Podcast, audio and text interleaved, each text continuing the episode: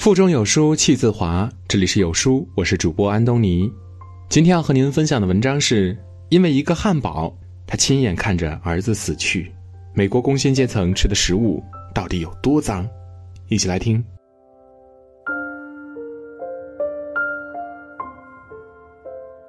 对于一个母亲来说，最心痛的事情莫过于亲眼看着自己的孩子死在自己的眼前。那种全身都在站立的无力感，芭芭拉体会过。那本是一个阳光晴好的周末，芭芭拉和丈夫带着两岁半的儿子 Kevin 外出郊游。途中，芭芭拉用超市买来的牛肉给儿子做了汉堡吃。没想到，孩子一吃完就被送进了医院，上吐下泻，便中带血，严重到要做肾透析。那可能是芭芭拉一生中最绝望的时刻。在做渗透析期间，Kevin 被医生要求不能饮水，他睁着双眼，痛楚地向妈妈哀求，想喝一口水。芭芭拉一边流泪，一边拿着浸满水的海绵，反复给奄奄一息的儿子擦拭着干裂的嘴唇。十二天后，Kevin 还是走了，一种新式病菌零幺五七 H 七型爱氏大肠杆菌要了他的命。当芭芭拉得知病菌的源头就是超市买来的加工牛肉时，她的愤怒已经完全超越了悲痛。她发誓要讨回公道，去质问那些给超市和快餐店供应肉类的食品巨头，这到底是怎么回事儿？而小男孩 Kevin 死亡的真正原因也被这部触目惊心的纪录片《食品公司》所揭露。这是一部豆瓣评分高达八点六的纪录片，也曾获得奥斯卡最佳纪录片的提名。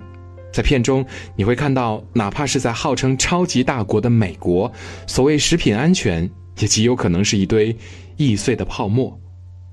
就在这个月月初，美国刚刚发生了有史以来规模最大的沙门氏菌牛肉召回事件。美国农业部食品安全检验局发布一级召回令，召回了一千两百多万磅，约合五千四百八十五点四吨被感染的牛肉。当现实世界与影像世界重合，当现在与历史交叠，有一些真相，人们有权利且应该知晓。Kevin 死后，芭芭拉加入了食品安全宣传战，他要带死去的儿子追问：那一片片鲜嫩多汁的汉堡牛肉，在被吃掉以前。究竟经历了什么呢？而它的源头最早可以追溯到牛的食物。每当人们从超市上购买一件肉类产品，幻想中的围栏、绿油油的牧草、粮仓，甚至包括上世纪三十年代风格的农舍，其实 都不存在。在食品生产完全工业化的今天，人们所食用的牛肉。根本不是来自于悠闲自得吃着青草的牛，而是成千上万出生在逼仄饲养工厂的牛犊。那里的牛粪深及脚踝，苍蝇成群飞过。为了更高效率地生产出牛肉，食品供应巨头们则强行改变了牛的饮食方式，训练牛使用可以让它们长得更快，同时成本也更为低廉的玉米。然而，牛的食谱里原本没有这项谷物。这样做只是因为玉米受到政府补贴，得以大量生产，售价比成本更低，因而被广泛使用。事实上，除了牛的食谱里被强行加入了玉米，鸡、鸭、猪乃至三文鱼都开始被训练着食用玉米。在食品公司眼中，没有自然天性，唯有利益。隐患与风险也在盲目的逐利中悄悄埋藏。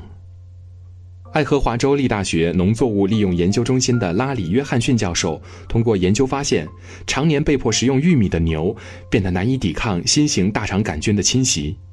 他一边说着，一边把探照灯打向牛胃，里面泛着脓液，这里滋生了太多微生物和细菌。牛的胃部构造本就是为了消化草而存在，大自然既然这样安排，必然有其道理。约翰逊教授表示，只要让牛暂停五天玉米饲料而改换青草，就能从体内排出百分之八十的新型大肠杆菌。可惜，一个小小研究者的话无人在意。带有巨大感染风险的牛，依旧一头接一头的从环境恶劣的饲养工厂被送至屠宰场。机器轰鸣声过后，出现在超市货架或快餐店菜单上。最短时间生产最多产品，并将成本降至最低，不仅体现在牛的养殖方式上，鸡也不例外。现如今，一只鸡从开始饲养到宰杀，花费的时间仅是五十年前的一半儿可鸡的体型却能长到以前的两倍大，尤其是改良后的鸡胸长得更加丰满，以迎合人们对鸡胸肉的偏好。随之而来的是完全被视作产品的鸡拥挤在脏乱的鸡舍，过大的鸡胸令它无法正常站立，每走几步就因无法支撑自身重量而摔倒。养殖它们的人对鸡的死活并不关心，掺杂着抗生素的玉米饲料被大量喂食给鸡，这些人只需要确保鸡在被宰杀之前还是活着的就行。而从一出生就食用抗生素的鸡，也最终会将带有抗药性的细菌传染给人。这个逻辑与牛肉大同小异，动物被迫做出的牺牲，被改变的天性。终将以更为惨烈的方式报复到人类自身。随着食物生产链的源头被揭露，小男孩 Kevin 的死亡之谜也渐渐清晰。每一家工业化的食品公司都漫不经心地做着自己的日常工作，将一件件看似精美的加工类食品送到人们身边，绞尽脑汁地想着如何攫取更多利益，却无视风险的一点点累积，最终导致了无辜生命的逝去。而在 Kevin 死亡之后，层出不穷的食品安全事件却昭示着这一切还远远没有结束。如果你去仔细研究相关报道，就会发现，Kevin 之死不过是巨大安全隐患的一个缩影。一九九三年，一名两岁儿童死于被污染的汉堡肉；一九九八年，全美召回超过一百四十吨的碎牛肉；二零零一年，召回了五十万磅碎牛肉。二零零六年，连包装菠菜中都出现了大肠杆菌。食品工业巨头所习惯的日常，不愿轻易改变的生产方式，最终危害的，将是只能去超市买加工类食品或去快餐店吃汉堡的普通大多数。尤其是那些常年依靠食品工业产物而无力购买昂贵有机食材的工薪阶层，最容易受害。片中出现的一个普通家庭就是最好的例子。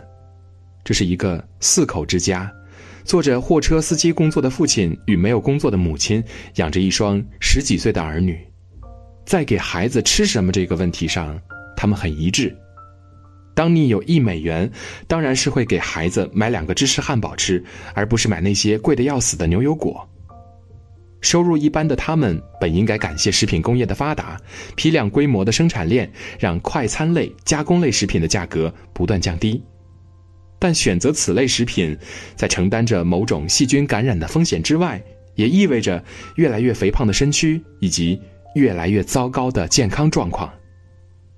在美国，越是贫穷的人反而可能越是肥胖，这话并非空穴来风。这家人的父亲即是如此。因为常年依赖价格低廉的快餐食品和超市里买来的加工类肉制品，也早早地患上了糖尿病。大女儿黯然地说：“自己很担心父亲的糖尿病，毕竟是家里的顶梁柱和唯一的收入来源。一旦父亲倒下，他们真的不知道该怎么办。这就像是一个恶性循环，因为没有钱，所以吃快餐食品，患上各种病症，从而需要花更多钱看病买药。”结果医药费占了家庭开支的大半儿，于是更加没钱来买那些健康的有机食品以改善生活，垃圾食品依旧与他们为伴。更糟糕的是，这种现象远比我们想象中更加普遍。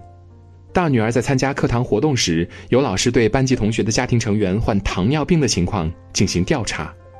在问到有多少人家里有一个患糖尿病的成员，所有人都举起了手。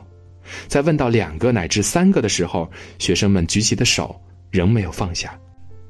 这是一个典型的低收入社区，在这里，汉堡比新鲜蔬果更常见，糖尿病家家户户都有。说起来确实很残酷，正是那些最穷的人默默吞咽着食品工业产生的副作用。你处于什么阶层，就注定了你吃什么。而食品工业给人带来的伤害，还不仅仅在于普通消费者，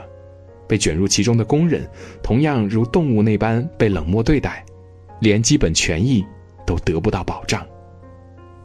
这种天天与血肉荤腥打交道的重复性工作，经常由生活在底层的穷人甚至非法移民来做。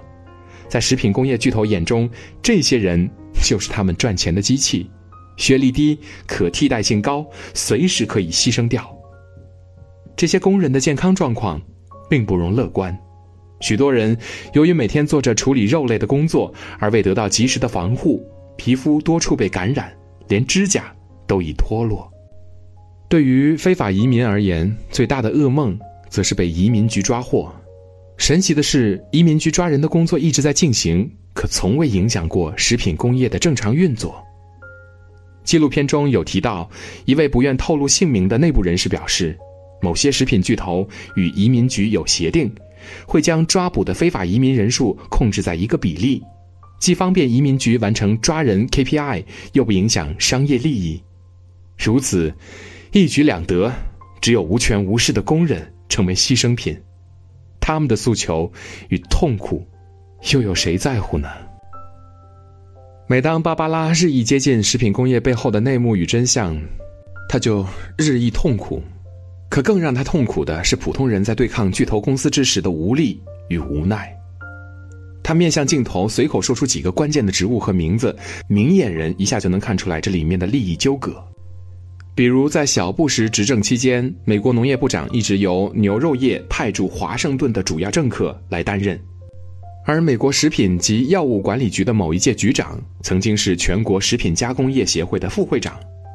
当监管者与被监管者产生某种巧妙的重叠，我们知道，权力的天平极有可能发生倾斜。纪录片中的一组数据似乎印证了这个令人担忧的事实。一九七二年，美国食品及药物管理局出面调查了五万起食品安全事件，到了二零零六年，被调查的事件数量下降为九千一百六十四。这种巧合意味着什么？不言而喻。与政府权力千丝万缕的紧密联系，还让食品巨头公司能够得到某些特殊法案的庇护，比如适用于十三个州的食品诋毁法案规定。普通人不可随意批评食品公司所生产的产品是有问题的，除非你可以拿到切实的证据，否则将以诽谤罪被相关食品公司起诉。知名脱口秀主持人奥普拉·温弗利就曾因在节目上质疑食用牛肉可能增加患疯牛病的风险，开玩笑地说了一句“大家都别吃汉堡了”，而被起诉。虽然最终胜诉，但这也耗掉了他六年的诉讼时间与超过一百万美元的诉讼费用。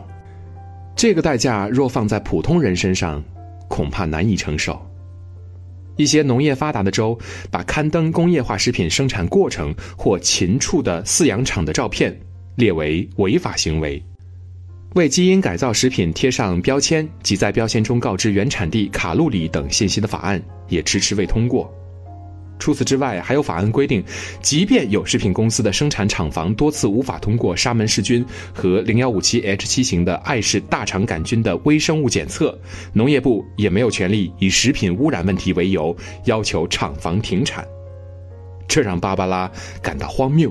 也成了他的奋斗目标。争取合法权益的道路或许充满艰难险阻，但这不能阻挡人们奔向公平与正义的愿望。儿子死后，芭芭拉一直在多方游走，努力促成以农业部有权关闭那些有多次生产污染记录的肉类加工厂为主要条款的法案的通过。这个过程无比漫长，黑发几乎熬成银丝，脸上皱纹丛生，才终于等来了那个胜利的时刻。奥巴马政府颁布了食品安全现代化法案，赋予农业部取缔不合格食品工厂的权利。这个法案又叫做 Kevin 法案，此时离 Kevin 逝世已然十年。让人感到欣慰的是，法案通过的时间恰恰是纪录片《食品公司》上映后的第三年。有媒体报道称，更多真相的披露催化了民众的觉醒，无数人加入到请愿与游行的行列，改变的种子由此生根发芽，直至长成。食品安全对于任何一个国家来说都难以回避。而要从根本上解决问题，困难重重。时至今日仍在爆发的肉类召回事件，无疑会进一步加深人们的恐惧和对行业秩序的怀疑。但我们仍然抱有期许：监管者践行监管职责，生产者心怀社会责任，民众不再对口中的食物来源猛然不知，更多精耕细作、健康有机的食品也应被给予更多的市场空间。普通人也应该更加坚信自己可以促成改变。食品公司的后续影响与民众参与，就已说明了这一点。希望依然存在，唯有不言放弃。